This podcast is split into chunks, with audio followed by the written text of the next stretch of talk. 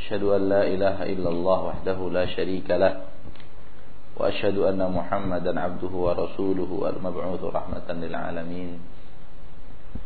Ikhwani wa khawati fiddin rahimani wa rahimakumullah Itulah yang bisa kita sampaikan Pada pembahasan kita pada pagi Pada malam ini. Dan semoga Allah subhanahu wa ta'ala Menambahkan keseriusan kita Untuk menggali tauhid Agar semakin jelas bagi kita tauhid dan mempelajari syirik apa saja dia dan bagaimana bentuknya agar semakin mengerti kita apa itu syirik untuk kita jauhi agar kemudian terjaga amalan kita daripada syirik tersebut.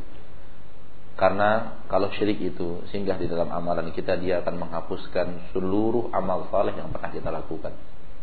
Dia akan menghanguskan seluruh ketaatan yang pernah kita laksanakan oleh karenanya kita harus mawas diri daripada kesyirikan tersebut dan kita harus menjaga diri kita, keluarga kita daripada dosa syirik. Sehingga menjadi target utama kita di permukaan bumi adalah jauh daripada dosa syirik dan target utama kita mendidik anak-anak kita, istri kita adalah jauh daripada syirik. Itu yang target utama sekali. Karena syirik bisa menghapuskan seluruh amal saleh dan bisa membuat orang masuk neraka untuk selama-lamanya dan tidak akan pernah singgah ke surga Allah dan tidak akan pernah sampai ke surga Allah Subhanahu wa taala. Nah, waktu yang tersisa sebagaimana biasa kita lanjutkan dengan diskusi dan tanya jawab. Kalau ada yang ingin ditanyakan kita persilahkan.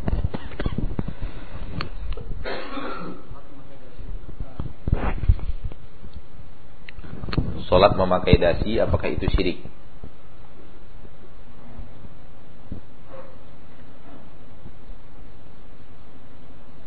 Kita sudah katakan tadi bahwa syirik itu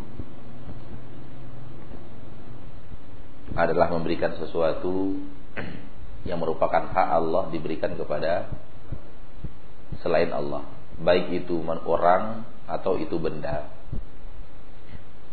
Nah, sementara sholat memakai dasi tidak ada hubungan dengan ini. Ya, tidak ada hubungan dengan memberikan hak Allah kecuali diletakkan dasi itu di depannya dan kepada dasi itu dia sujud itu baru memberikan sesuatu kepada selain Allah Subhanahu wa taala yang menjadi hak Allah Subhanahu wa taala. Namun sekedar dia sholat memakai dasi tidak ada hubungannya sama syirik sama sekali. Mungkin lebih dekat hubungannya kepada apakah itu baik atau tidak baik. Mungkin lebih dekat pertanyaannya kepada baik atau tidak baik. Pakaian orang muslim di dalam sholat dan muslimah adalah menutup seluruh aurat, longgar dan tidak sempit, tebal sehingga tidak transparan. Ini kategori pakaian yang terbaik dalam agama Islam. Maka pakaian yang baik itu adalah seperti yang kita katakan tadi menutup aurat, kemudian longgar tidak sempit. Kalau kita merasakan celana kita itu sempit, lebih baik dibuat yang lebih lapang daripada itu. Kemudian tebal sehingga tidak transparan warnanya, tidak transparan. Kemudian Syarat berikutnya adalah tidak menyerupai pakaian orang kafir. Tidak menyerupai pakaian orang kafir. Nah, di dalam masalah poin ini sebagian ulama melarang katanya itu tasyabuh dengan orang kafir. Itu menyerupai pakaian orang kafir. Karena dasi itu hanya kita tahu dari mereka. Bukan budaya umat Islam tapi budaya mereka.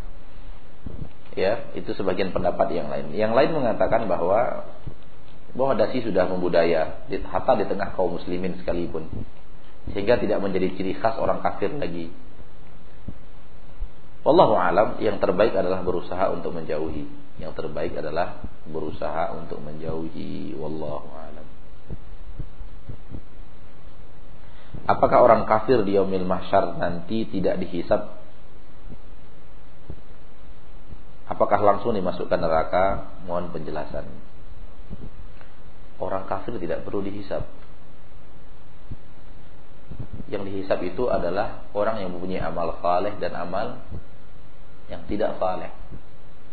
Sementara orang kafir tidak ada amal saleh bagi mereka. Orang kafir tidak ada amal saleh bagi mereka.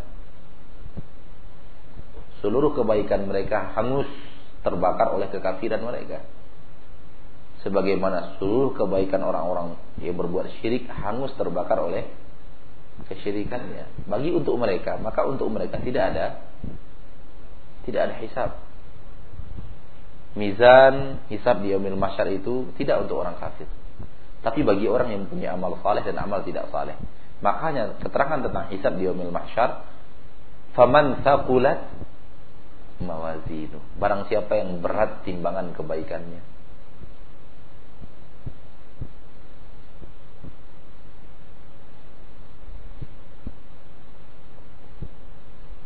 Faman takulat mawazinu apalagi fahuwa fi insyatir radiyah. Dia akan dalam kehidupan yang diridhoi. Waman khaffat mawazin. Barang siapa yang ringan timbangan kebaikannya. Berarti lebih berat timbangan keburukannya dan maksiatnya. Nauzubillah min dzalik. Fa ummuhu hawiyah, tempatnya adalah neraka hawiyah diterangkan oleh hadis Nabi Muhammad sallallahu alaihi wasallam dan yang saya ingat riwayat riwayat daripada Imam Muslim saya tidak tahu apakah oleh Imam Bukhari atau tidak karena itu pernah ada di dalam pembahasan tentang Yaumil Mahsyar di sahih Imam Muslim dalam uh, bab akidah diterangkan bahwa di Yaumil Mahsyar kelak di Yaumil Mahsyar kelak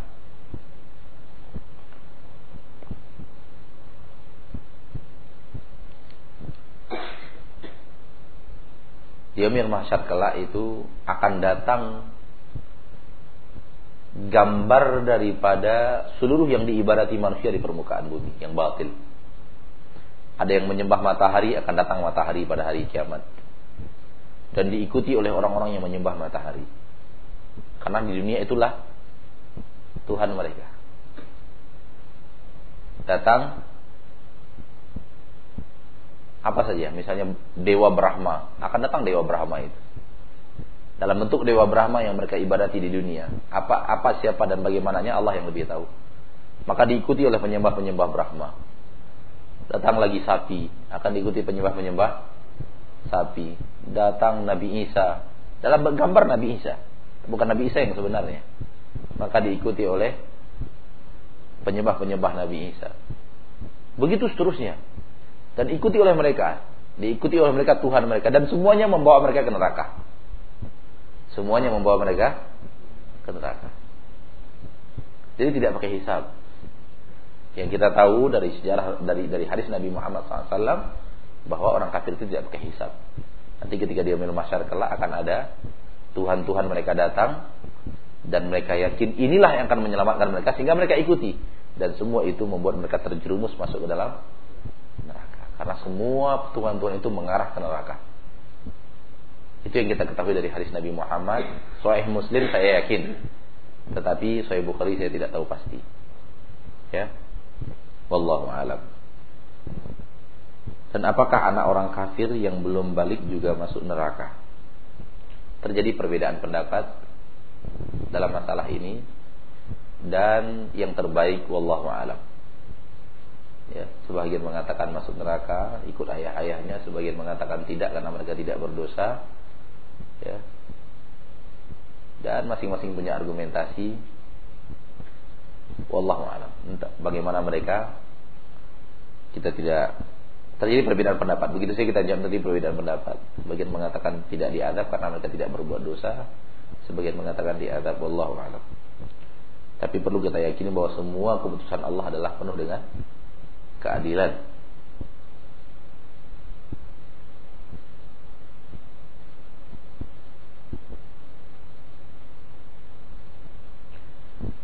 Kalau kita sewaktu membaca tasyahud awal dan tasyahud akhir, kita membaca salawat Nabi Muhammad dan salawat Nabi Ibrahim, apakah itu yang menunjukkan Nabi Muhammad dan Nabi Ibrahim yang terbaik di antara Nabi yang lainnya? Ya, itu yang terbaik. Yang terbaik setelah Nabi Muhammad SAW adalah Nabi Ibrahim.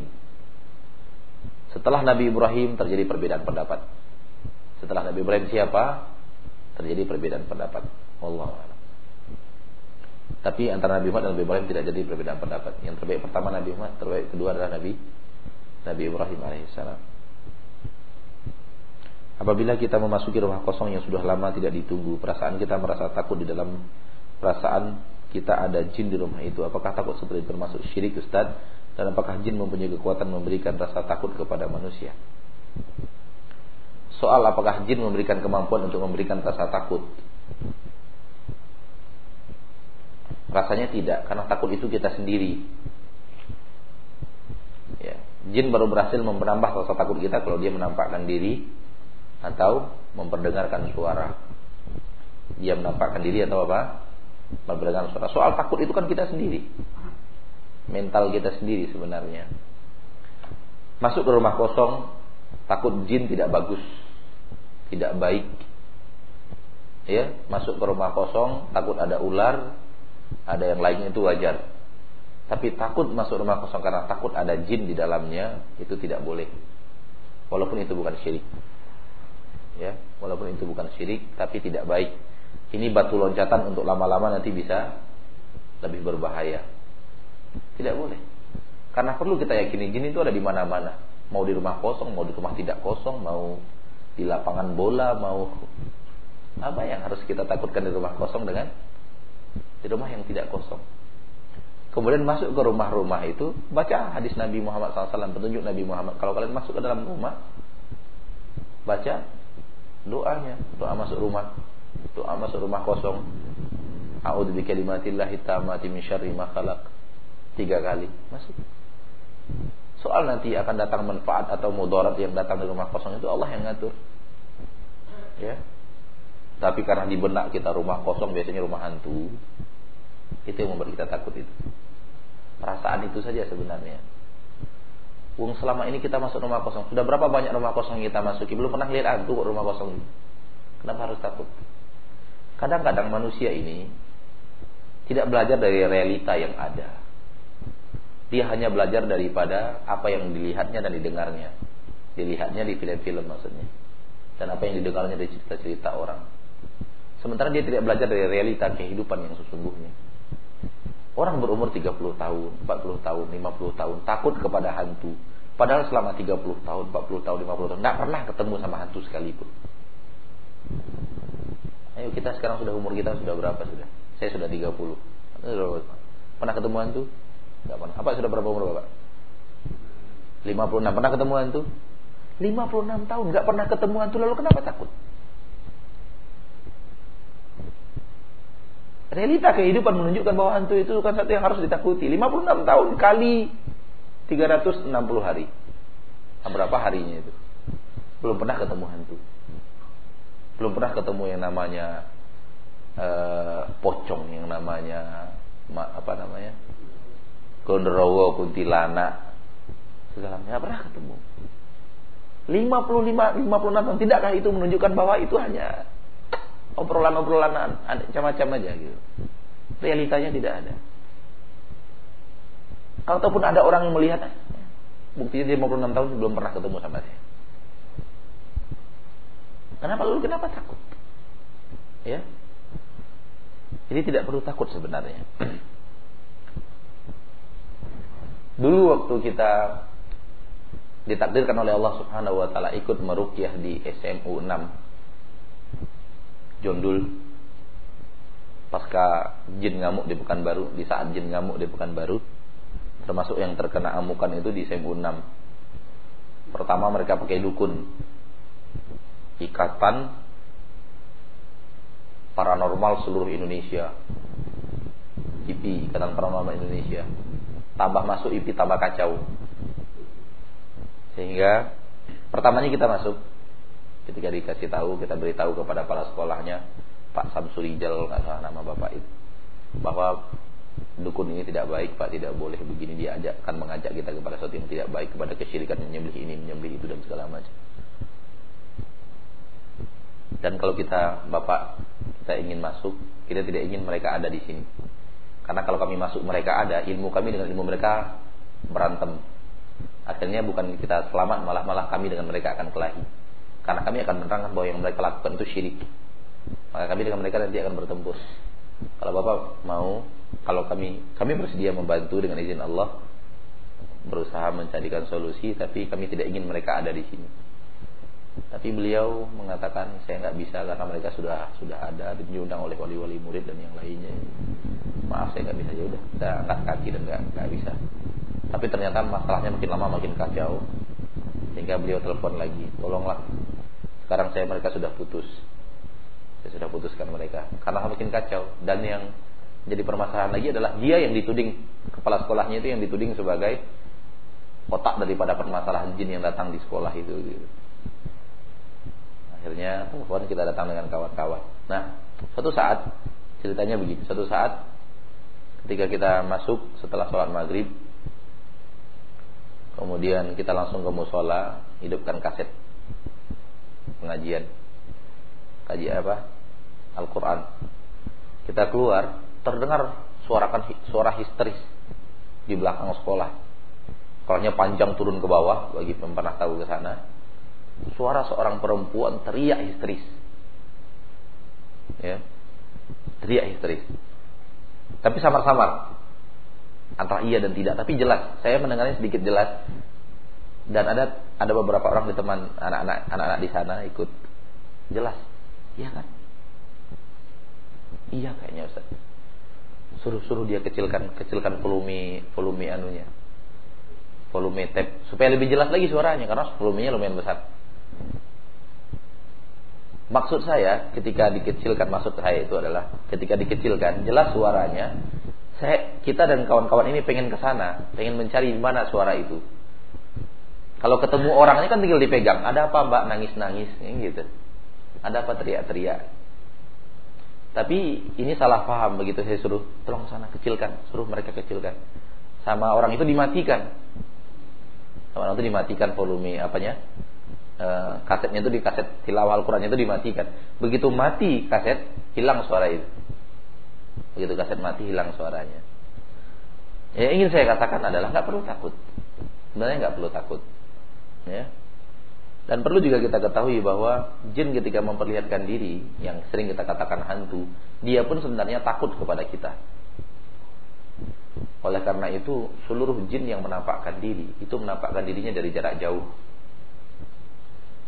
Silahkan kembalikan ingatan kita tentang cerita-cerita yang pernah kita dengar.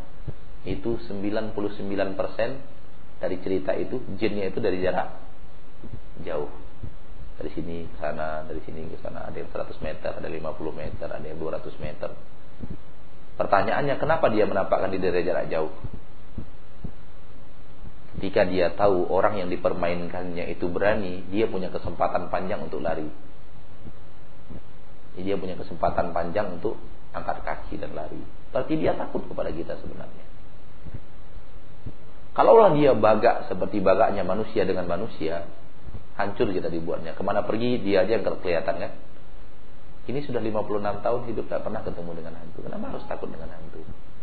Jadi masuk rumah dengan keadaan seperti itu itu tidak baik. Karena kita sebenarnya kalau boleh saya mengatakan kita menafikan, menghilangkan akal sehat hanya karena cerita-cerita orang. Hanya karena cerita-cerita orang. Nah kadang-kadang seperti ini kalau orang takut dibilangnya itu ada ada yang nangis-nangis tadi malam. Padahal suara kucing nangis-nangis tadi malam di sebelah sana. Padahal suara kucing. Seperti itu.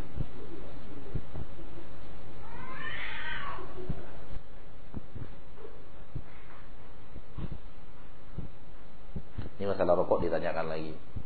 Bagaimana pendapat Ustaz tentang fatwa MUI yang mengharamkan rokok bagi anak-anak perempuan dan remaja tapi tidak bagi laki-laki dewasa.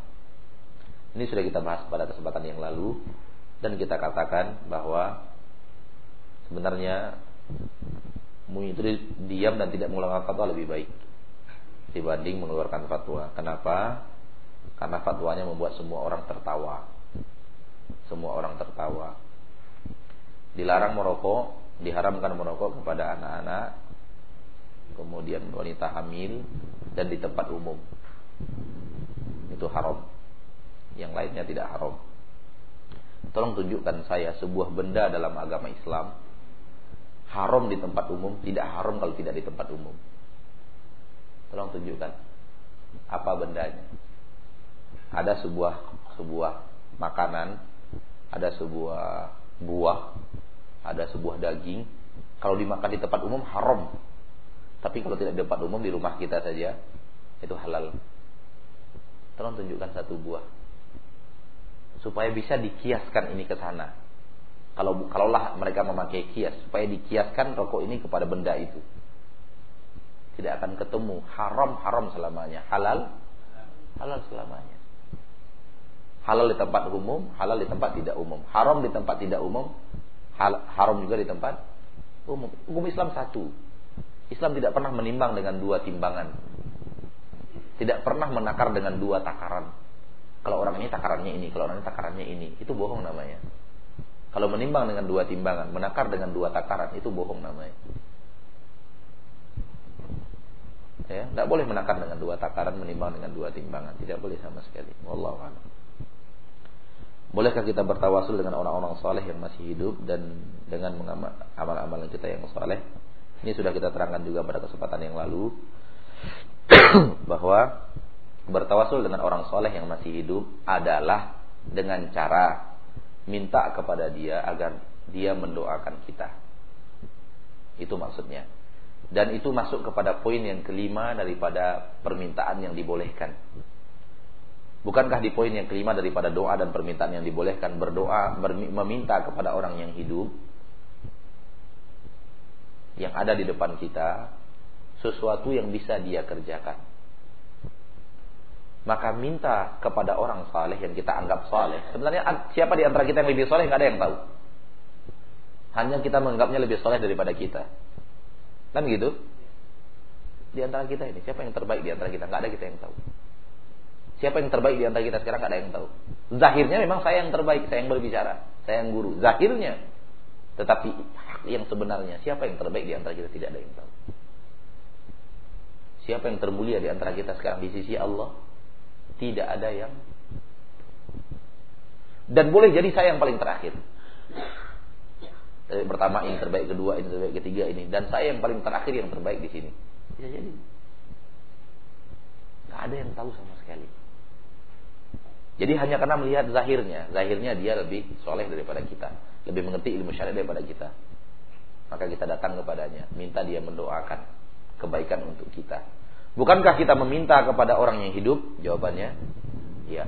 Orang hidup itu ada di hadapan kita? Jawabannya, iya. Yang kita minta itu sesuatu yang bisa dia lakukan? Iya. Karena yang kita minta kepadanya bukan supaya rezeki kita bertambah, enggak.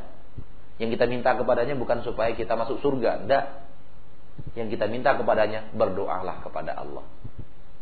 Berarti kita minta sesuatu yang bisa dikerjakan oleh dia. Minta sesuatu yang bisa dikerjakan oleh dia. Karena semua orang bisa ber, berdoa kepada Allah. Nah, maka inilah yang dibolehkan itu. Nah ini panjang lebar kita bahas kemarin. Ya kelihatannya memang yang bertanya ini kemarinnya absen ini. Ya. Bagaimana pandangan Ustaz tentang fatwa haramnya golput? Ya, yang kemarin juga.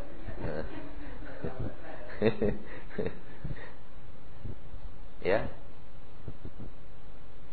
Subhanallah. Seperti yang saya katakan tadi, tidak ber, tidak berbicara majelis ulama itu lebih baik dibanding berbicara. Karena kalau sudah mengharamkan sesuatu, haram tidak memilih, berarti wajib memilih. Pasti gitu kan? Atau ada yang lain nggak? Bisa nggak dipahami lain? Haram untuk tidak memilih, berarti wajib memilih. Yang saya katakan ini benar nggak ini? Iya kan? Nggak mungkin kan haram memilih sunat eh haram tidak memilih sunat memilih bisa nggak begitu? Nggak bisa kan? Berarti kalau sunat memilih lawannya adalah makruh. Kalau mereka katakan makruh tidak memilih, maka sunat memilih. Sunat hukumnya berpahala. Tapi kalau haram tidak memilih, itu artinya wajib memilih. Masalah wajib pasti ada keterangan yang jelas daripada Al-Quran dan hadis. Kalau kita ditanya kepada oleh orang, mana dalilnya dari Al-Quran wajib sholat? Nah, ini dalilnya. Aqimus sholat. Mana dalilnya wajib zakat? Nah, ini dalilnya. Atu zakat. Mana dalilnya wajib wajib berpuasa? Nah, ini dalilnya. Ya ayyuhalladzina amanu kutiba alaikumus Mana dalilnya wajib pergi haji? Nah, ini dalilnya. Walillahi 'alan nasi hajjul baiti man istata'a ilaihi sabila. Wa atimmul hajja wal umrata lillah. Coba tanyakan, mana dalilnya wajib memilih?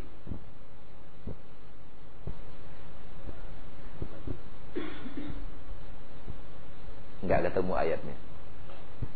Enggak ketemu hadisnya.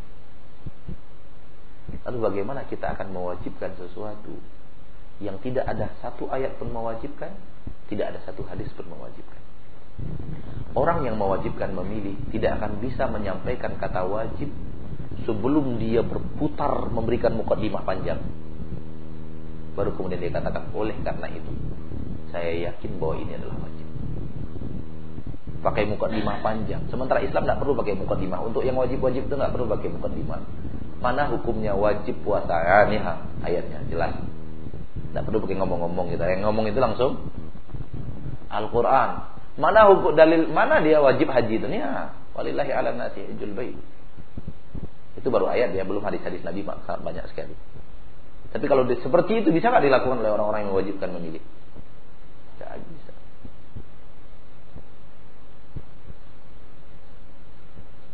Jadi para ulama kita tidak akan bisa mendatangkan dalil yang jelas untuk mengatakan wajib. Kecuali pakai mukaddimah panjang yang di dalam mukadimah itu pasti ada syubhat yang sangat banyak sekali. Ya, syubhat yang sangat banyak sekali. Jadi kita bisa menjamin bahwa mereka tidak bisa mendatangkan dalil, kita bisa jamin. Kemudian kita katakan yang kedua, wahai ulama dengan segala penuh penghormatan, kalau anda minta dalil pelarangan, kami akan bisa berikan segudang ayat dan segudang hadis. Jadi aneh memang. Sesuatu yang harus dilawan malah disetujui. Sesuatu yang harus disetujui malah dilawan. Wallahu a'lam. Tentang kebersamaan Allah karena pada waktu lalu anak berdebat dengan salah seorang kerabat tentang kebersamaan Allah dan beliau berdalil di dalam penggalan surat Al-Hadid wa ma'akum aina ma kuntum tapi beliau mengatakan Allah ada pada dirinya. Tolong penjelasannya Ustaz. Allah ada pada pada siapa? Pada dirinya. Kecil sekali Allah. Sementara Allah mengatakan azim. Maha besar. Dan kita mengatakan Allahu akbar. Allah maha besar. Tidak ada yang lebih besar daripada Allah. Kemudian Anda mengatakan Allah ada dalam diri Anda. Berarti Anda lebih besar daripada Allah? Aneh.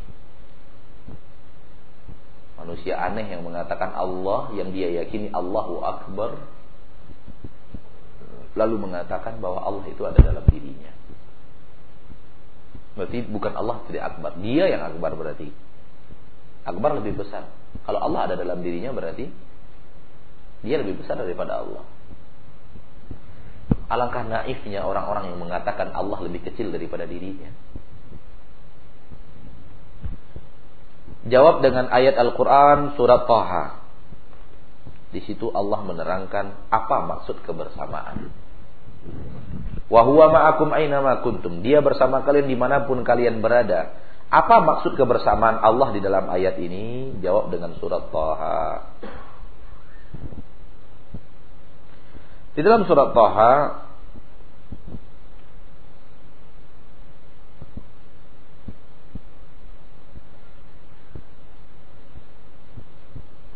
ayat 60 46 45 dan 46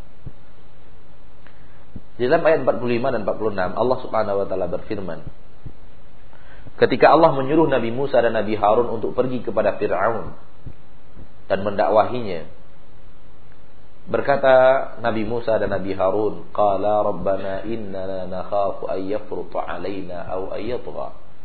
Wahai Rabb kami, kami takut nanti Firaun itu melampaui batas dan membuat sesuatu yang melampaui batas mengenainya kami, mengazab kami. Dia orangnya yang memiliki kekuatan yang sangat besar. Dia memiliki pasukan-pasukan sementara kami lemah cuma berdua. Kami takut nanti diazab oleh Firaun. Apa kata Allah? Qala la takhafa. Berkata Allah, jangan kalian berdua takut. Artinya, hai Musa, hai Harun jangan jangan takut. Innani ma'akuma. Aku bersama kalian. Sama tak dengan ayat tadi? Wa huwa ma'akum aina kuntum. Dia bersama kalian. Di dalam ayat ini aku bersama kalian. Di dalam ayat ini dia bersama kalian. Sama enggak? Coba lihat apa yang Allah maksudkan bersamaan di sini. Ana innani ma'akuma. Saya bersama kalian. Bukan berada dalam tubuh Nabi Isa. Nabi-Nabi Musa. Bukan berada dalam tubuh Nabi Harun. Tidak. Innani ma'akuma. Saya bersama kalian. Asma'u saya mendengar apa yang kalian ucapkan dan apa yang dikatakan oleh Firaun. Aro wa aro dan saya melihat apa yang kalian kerjakan dan apa yang akan dikerjakan oleh Firaun. Saya lihat itu. Saya dengar semuanya, saya tahu semuanya. Dan saya bisa menolong kalian. Maka kebersamaan Allah adalah ketika Allah melihat kita, mendengar kita. Apa pun yang kita lakukan Allah lihat. Apa pun yang kita ucapkan dengan suara sekecil apa pun Allah dengar. Inilah makna kebersamaan Allah bersama kita. Bukan Allah itu ada di dekat kita, bahkan kita yakini ada dalam tubuh kita. Keyakinan ini disebut dengan keyakinan hulul, Allah masuk ke dalam tubuh manusia. Berkata para ulama, orang yang meyakini Allah masuk ke dalam tubuh setiap hamba lebih kafir daripada orang Nasrani. Karena orang Nasrani hanya meyakini Allah itu masuk dalam tubuh Nabi Isa. Sementara dia meyakini Allah masuk dalam tubuh seluruh manusia. Mana lebih parah? Mana lebih parah? Hanya kepada satu manusia sehingga Allah jadikan itu kafir atau dia yakini kepada seluruh bahkan naudzubillah mereka meyakini ke dalam seluruh tubuh manusia, ke dalam seluruh tubuh binatang masuk Allah Subhanahu wa taala. Ada nggak yang lebih kafir daripada ini? Sehingga diceritakan orang-orang yang punya keyakinan seperti ini dari kaum Qaramithah pernah datang ke Mekah lalu membunuh jemaah haji membenamkan mereka dalam sumur zam-zam lalu mengambil martil dan memukul Hajar Aswad. Saraya berkata, mana dia buruk ababil. Pemimpinnya naik ke atas tangga dekat pintu Ka'bah Saraya berkata, Ana Rabbu wa Rabbu ana. Sayalah Tuhan dan Tuhan adalah saya.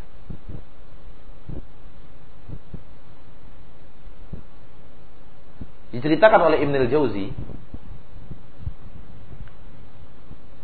dalam kitab dia Talbis Iblis tentang orang-orang yang punya keyakinan batiniah, batiniah seperti ini. Akidah-akidah batiniah seperti ini. Ada yang ketika unta mengeluarkan suaranya, ketika kuda mengeluarkan suaranya, dia mengatakan labbaika rabbi, ada apa wahai Rabbku? Di dalam sebuah untayan syair mereka mengatakan Mal kalbu wal khinziru illa ilahuna wa marrabbu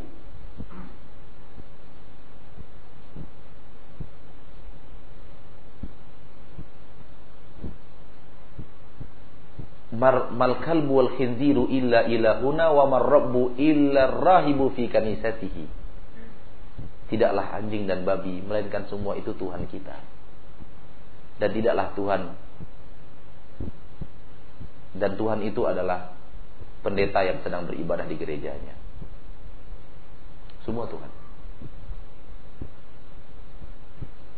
Ini kata para ulama lebih kafir dari orang Nasrani. Ia berkata, "Ana Rabbu wa Rabbu ana ya la ta'syiri man alladhi yu'bad." Saya Tuhan dan Tuhan itu saya. Saya nggak tahu siapa yang harus diibadati. Inilah orang-orang yang punya akidah seperti ini. Dasarnya dari sini. Dasarnya dari Allah ada di mana-mana, Allah ada dalam diriku. Ini dasar awalnya. Kemudian bergerak lebih parah lagi sampai kepada yang tadi. Sehingga katanya anjing dan babi adalah Tuhan kita. Orang Nasrani pun tidak berani mengatakan anjing dan babi Tuhan dia. Sementara orang ini mengatakan anjing dan babi Tuhan dia. La haula wala quwata illa billah. Allah tidak bersama makhluknya, tidak berbaur dengan makhluknya.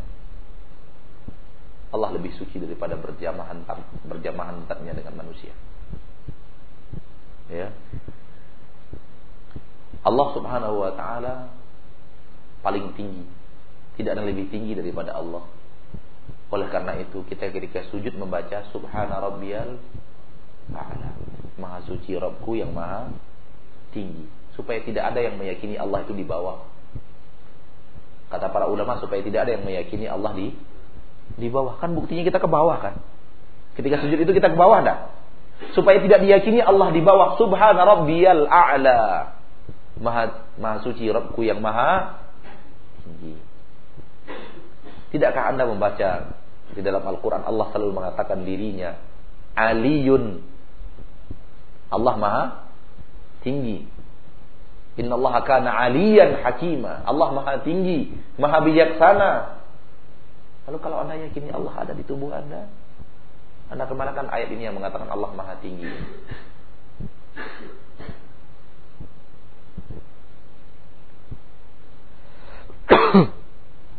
Oleh karena itu, hati-hati dengan akidah seperti itu. Dan akidah seperti ini banyak di zaman kita sekarang. Banyak orang meyakini Allah ada di mana-mana. Itu salah luar biasa. Itu salah luar luar biasa. Karena kalau Allah ada di mana-mana, maka Allah ada di tempat-tempat yang kotor sekalipun. Allah ada di sana. Kamu hai manusia, kamu hai manusia, manusia kotor, penuh dengan maksiat. Dan diri Anda kotor, penuh dengan kotoran dalam perut Anda. Tapi Anda yang kotor ini tidak mau setiap hari, setiap malam ada dalam septic tank. Mau enggak? Enggak mau kan? Mau enggak setiap hari ada dalam tong sampah? Mau enggak? Enggak mau. Mau enggak setiap hari ada dalam lumpur? Enggak mau. Anda mengatakan Allah ada di mana-mana. Apa maknanya? Kalau tidak mencakup yang tadi. Jadi Allah tidak tidak di mana-mana, namun Allah bersama. Allah Subhanahu wa taala Maha tinggi. Yang paling tinggi adalah Allah Subhanahu wa taala. Kebersamaan Allah bersama hamba-hambanya adalah Allah melihat, Allah mendengar, Allah mengetahui segala-galanya. Ya. Apa hukumnya seorang pemuda membonceng seorang nenek-nenek yang sudah lanjut usia dengan naik sepeda motor dan pemuda dengan nenek tersebut tidak mahram. Kenapa dibonceng nenek ini?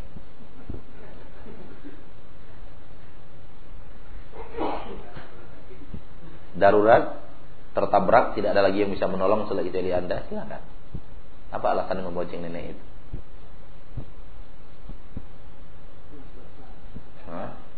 Tetangga. Jangan. Sesuatu yang bersentuhan antara laki dan perempuan jangan. Tapi kalau menolong tidak apa-apa tanpa bersentuhan. Ya. Tapi kalau sepeda motor itu bersentuhan, berbahaya. Allah Jangan.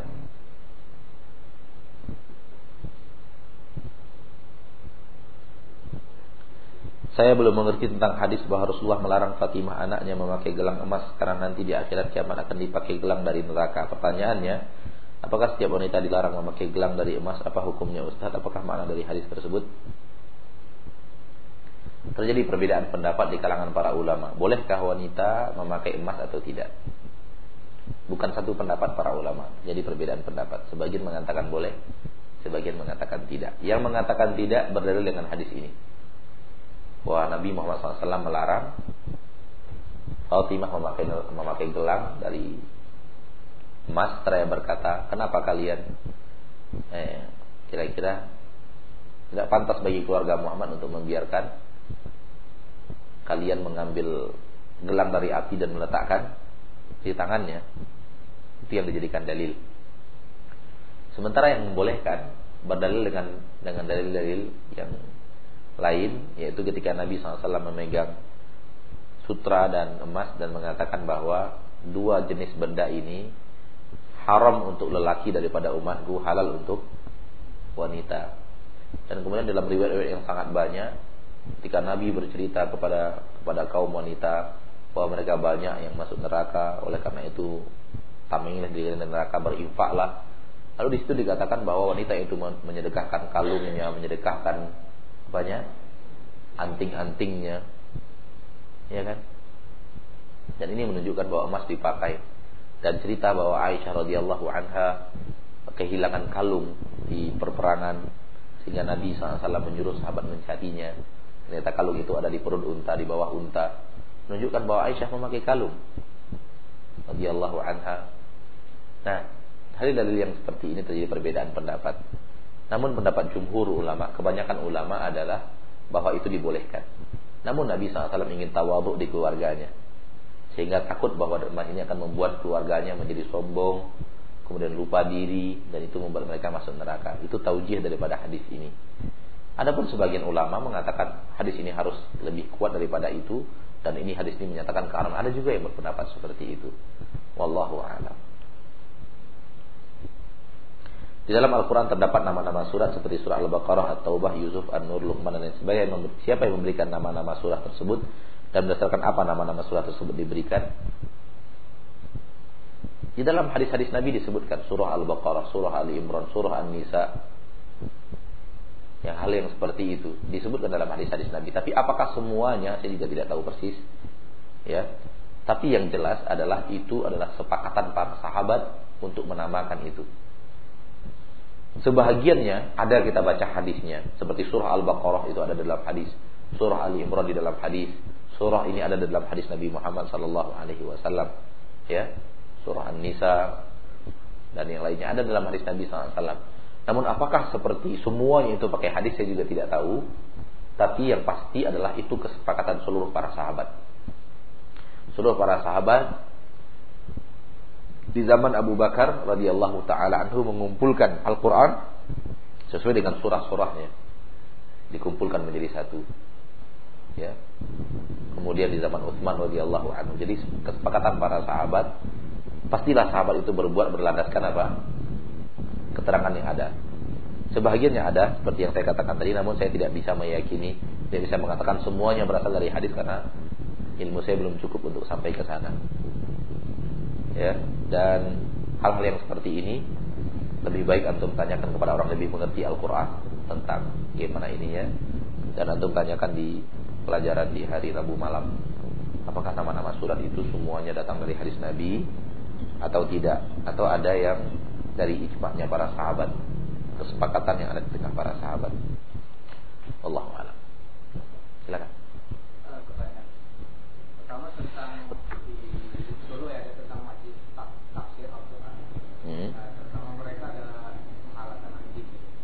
menghalalkan anjing.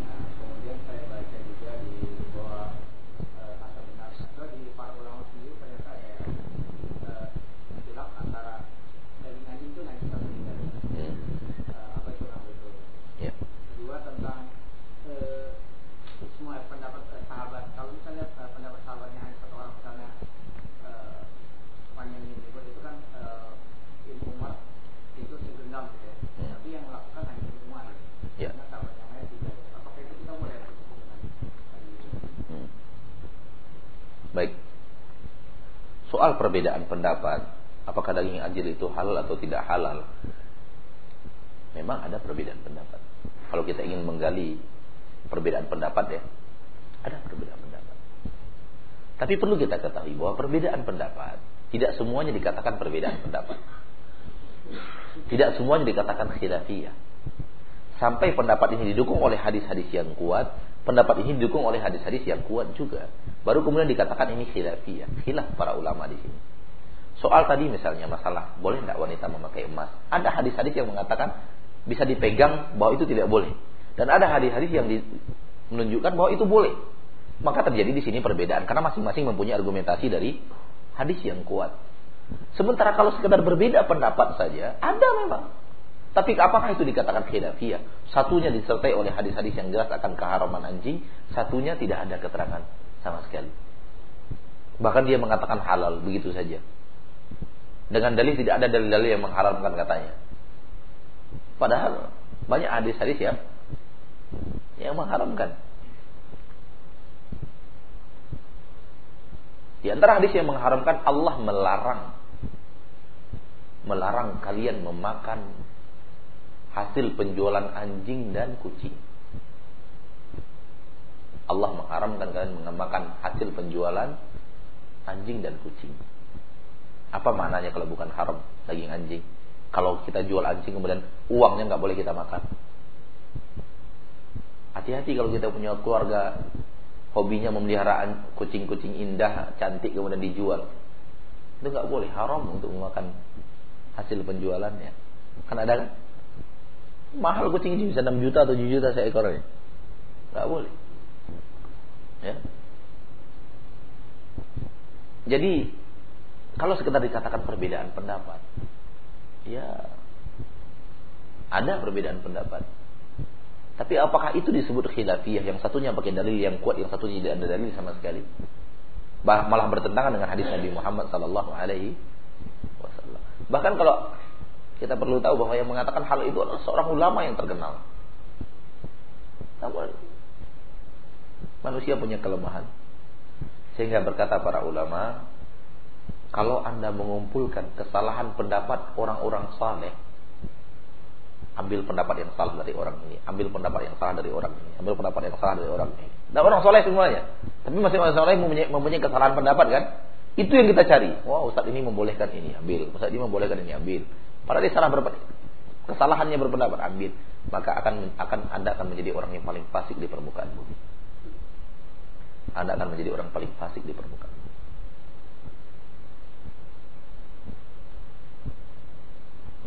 Ada ulama yang membolehkan daging babi, daging anjing. Maka kita harus makan daging anjing, daging anjing. Karena ada ulama yang membolehkan. Tidak seperti itu tanda hidup seorang mukmin. Ya. Yang harus dia diakui adalah Al-Quran dan bukan perkataan orang. Nah ini yang sekarang ini sedang ditebarkan di IAIN.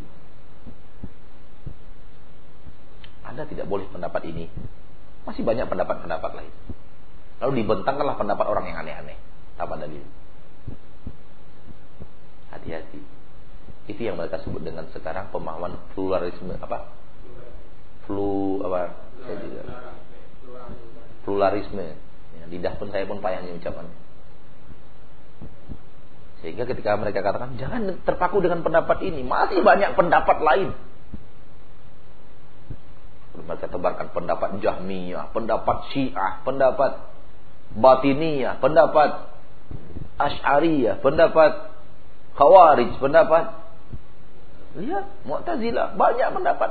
Kenapa harus ini aja dipegang? Saya ambil pendapat sesuai dengan. Ini juga ulama terdahulu. Subhanallah. Kalau orang-orang saleh keteledoran mereka dan ketergelinciran pendapat mereka kita ambil, kita menjadi orang paling fasik. Bagaimana kalau yang ditebarkan adalah pendapat orang-orang yang memang sudah dicap oleh para ulama sesat. Mau jadi orang paling sesat di permukaan bumi, maka akan ketemu, maaf orang-orang yang keluar dari sana yang tidak dibimbing oleh ilmu yang hak, betul-betul murni keluar sana pendapatnya aneh-aneh. Belum lama ini, belum sampai seminggu dari sekarang, seorang dokter dari sana, dari tamatan sana, mengatakan di masjid diadukan kepada saya di pengajian dia mengatakan tidak boleh umat Islam meyakini Nabi Isa turun di akhir zaman. Karena kalau diyakini Nabi Isa turun di akhir zaman berarti dia meyakini Nabi yang terakhir Nabi Isa dan bukan Nabi Muhammad. Dan dia mengingkari ayat Al-Quran yang mengatakan Nabi Muhammad adalah Nabi yang terakhir. Adakah pendapat lebih besar daripada ini? Kalau dia dikeluarkan oleh anak taman man, mungkin kita masih maklum lah. Tapi dikeluarkan oleh seorang doktor yang diyakini dari Fakultas Ilmu Agama Indonesia. Doktor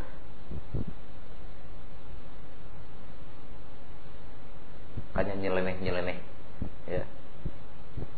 Silakan antum baca buku ada pemurtatan YN penuh dengan argumentasi dan bukti bahwa terjadi hal yang aneh-aneh di sana. Ya ada di Solo, di Mal di Malang apa di Solo saya tidak paham. Kalau tidak salah salah satu di antara dua, kalau nggak di Solo nggak di Malang. itu ditulisnya di kertas itu kalimat Allah oleh dosennya. Ini kalimat-kalimat seperti ini kalau kita yang nulisnya itu tidak perlu dimuliakan. Kalau kita yang nulisnya, yang perlu dimuliakan itu Allah yang sesungguhnya. Kalau Allah yang di kertasnya nggak perlu dimuliakan. Buktinya taruhnya di bawah diinjak-injak pakai kakinya, pakai sepatunya. Kalau ini harus mulia dan kemudian menghinakan hal yang seperti ini akan mengundang murka Allah dan azab Allah, mana azab Allah itu datang? Yang harus dimuliakan itu Allah hanya. Adapun ini tulisan manusia ini. ini tulisan manusia. Kertasnya datang dari Malang. Kertasnya datang dari Solo, Yogyakarta. Kertasnya ini. Tinta-tinta untuk membuatnya keluaran Jerman misalnya, keluaran Amerika, keluaran Cina dan yang lainnya. Tidak perlu harus dimuliakan. Ya, tulisan Allah dibuatnya di kertas, taruhnya di bawah diinjak pakai pakai sepatunya. Hal-hal yang seperti ini aneh-aneh manusia-manusia yang aneh-aneh. Memang kita tidak ragu lagi bahwa itu adalah senjata umat umat-umat di luar Islam untuk menghancurkan Islam dari dalam. Maka kalau boleh memilih sekolah di sana dibanding sekolah di matematika, belajar matematika aja lah. Daripada belajar di sekolah yang aneh-aneh seperti itu. Dan kita banyak cerita lah. Orang-orang yang di sini, di sini, di sini yang nggak jauh dari sini. Itu orang-orang yang tidak percaya dengan rukun iman yang keenam. Takdir itu banyak. Tidak percaya dengan takdir Allah Subhanahu wa taala, mengingkari takdir Allah Subhanahu wa taala. Dan itu dijadikan materi wajib dalam pelajaran di kampus katanya. Materi wajib. Dia diajarkan oleh orang-orang terkenal sebagai dai di baru. Haula wala quwwata illa dari mana-mana. Ini masih ada pertanyaan satu lagi, Pak. ya. Diriwayatkan dan riwayatnya Sa'ih Ibnu Umar radhiyallahu anhu. beliau kalau pergi bersafar beliau pegang jenggotnya yang lebih daripada satu kawan beliau potong. Di sini salah pak. Yang di bawah ini beliau potong jenggotnya. Itu riwayat daripada Abdullah bin Umar dan riwayatnya sahih. Lalu apakah riwayat yang seperti ini menandakan bahwa itu ijma itu ya? Kalau ijma tidak. Kalau ijma pasti tidak. Karena yang lain juga tidak melakukan hal yang seperti itu. Namun amalan seorang sahabat, amalan kalau terbukti riwayatnya sahih diamalkan oleh seorang sahabat Nabi Muhammad sallallahu alaihi wasallam apalagi dalam perkara-perkara yang zahir dan tidak ditemukan orang lain mengingkarinya maka itu menandakan bahwa amalan tersebut suatu hal yang lumrah dan sah untuk terjadi sahnya sah Iya kan? Ibnu Umar melakukannya dan tidak ditemukan adanya seorang sahabat yang memaki dan marah-marah kepada Ibnu Umar radhiyallahu anhu. Menandakan bahwa pekerjaan itu sah. Dan Ibnu Umar, seorang Ibnu Umar tidak akan mungkin berani melakukan itu. Kalau dia tidak tidak tahu bahwa itu boleh dalam syariat Islam. Dan dia tidak tahu bahwa itu boleh dalam di semasa hidup di zaman Nabi Muhammad sallallahu alaihi wasallam. Namun tidak boleh juga ya. Kita meyakini bahwa wajib dilakukan hal yang seperti itu. Ada orang yang punya pendapat orang yang punya jenggot itu lebih daripada satu jengkal wajib dipotong di bawahnya. Yang lebih daripada satu satu jengkal. Ada yang mengatakan wajib. Ini juga tidak tidak baik. Ya, pendapatnya terlalu keras. Keras maksudnya seorang Ibnu Umar yang melakukan sementara yang lain tidak ada riwayat atau ada beberapa riwayat sahabat sudah mengatakan itu wajib. Ini Allah alam terlalu pendapatnya. Kalau untuk mengatakan boleh karena ada riwayat yang menerangkan para sahabat melakukannya, ya kita bisa terima.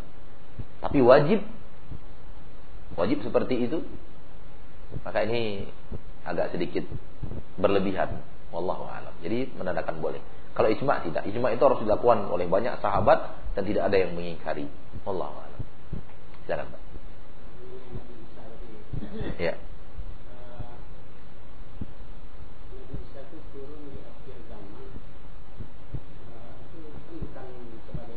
Bukan. Hmm. Iya. Pembunuh Dajjal menghancurkan salib dan membunuh babi. Ya, dan dia yang membunuh Nabi Isa itu membunuh Dajjal alaihissalam. Nabi Isa alaihissalam membunuh Dajjal. Dia yang akan membunuh Dajjal nanti. Nabi Dajjal itu selalu lari menghindar dari Nabi Isa alaihissalam. Begitu dia ketemu dengan Nabi Isa, dia langsung mencair. Jadi bukan dibunuh pakai pedang. Dajjal itu mencair. Wallahu alam seperti apa. Pokoknya disebutkan dalam riwayat mencair. Seperti apanya nanti lah. Jangan tambah-tambah lah pokoknya mencair dan selesai. Bukan sebagai nabi. Dan Nabi Isa di permukaan bumi menjalankan syariat Nabi Muhammad sallallahu alaihi wasallam. Dan Nabi Muhammad berkata, "Wallahi law Musa hayyan." Demi Allah kalau Nabi Musa pun hidup sekarang, ma wasi'ahu illa tibai. Tidak ada yang bisa dilakukan Nabi Musa selain mengikuti aku. Jadi Nabi Isa turun bukan untuk membawa syariat lama, akan tetapi menjalani syariat Nabi Muhammad sallallahu alaihi wasallam. Dan sebentar saja di permukaan bumi. Dan itu hadisnya sahih riwayat Bukhari dan Muslim dan hampir seluruh kitab-kitab hadis meriwayatkannya. Hampir seluruh kitab-kitab hadis meriwayatkannya. Namun dikatakan oleh dokter tadi tidak benar itu. Subhanallah. Ya, tidak benar itu subhanallah. Aneh. Dan termasuk yang mengingkari turunnya Nabi Isa di akhir zaman Ibu Irene. Ibu Irene termasuk yang mengingkari keberadaan turunnya Nabi Isa di akhir zaman. Hati-hati. Saya langsung membaca dari buku beliau. Ya, beliau tidak setuju dengan keyakinan adanya e, turunnya Nabi Isa di akhir zaman. Sampai di sini pertemuan kita pada malam ini. Semoga Allah Subhanahu wa taala menambah ilmu kita, menambah ketaatan kita dan semakin jelas bagi kita mana yang tauhid dan mana yang syirik akhirnya supaya kita semakin dekat dengan tauhid dan semakin jauh daripada syirik. Amin ya rabbal alamin. Subhanakallahumma bihamdika asyhadu an la ilaha illa anta astaghfiruka wa atubu ilaik. Walhamdulillahi rabbil alamin. Assalamualaikum warahmatullahi wabarakatuh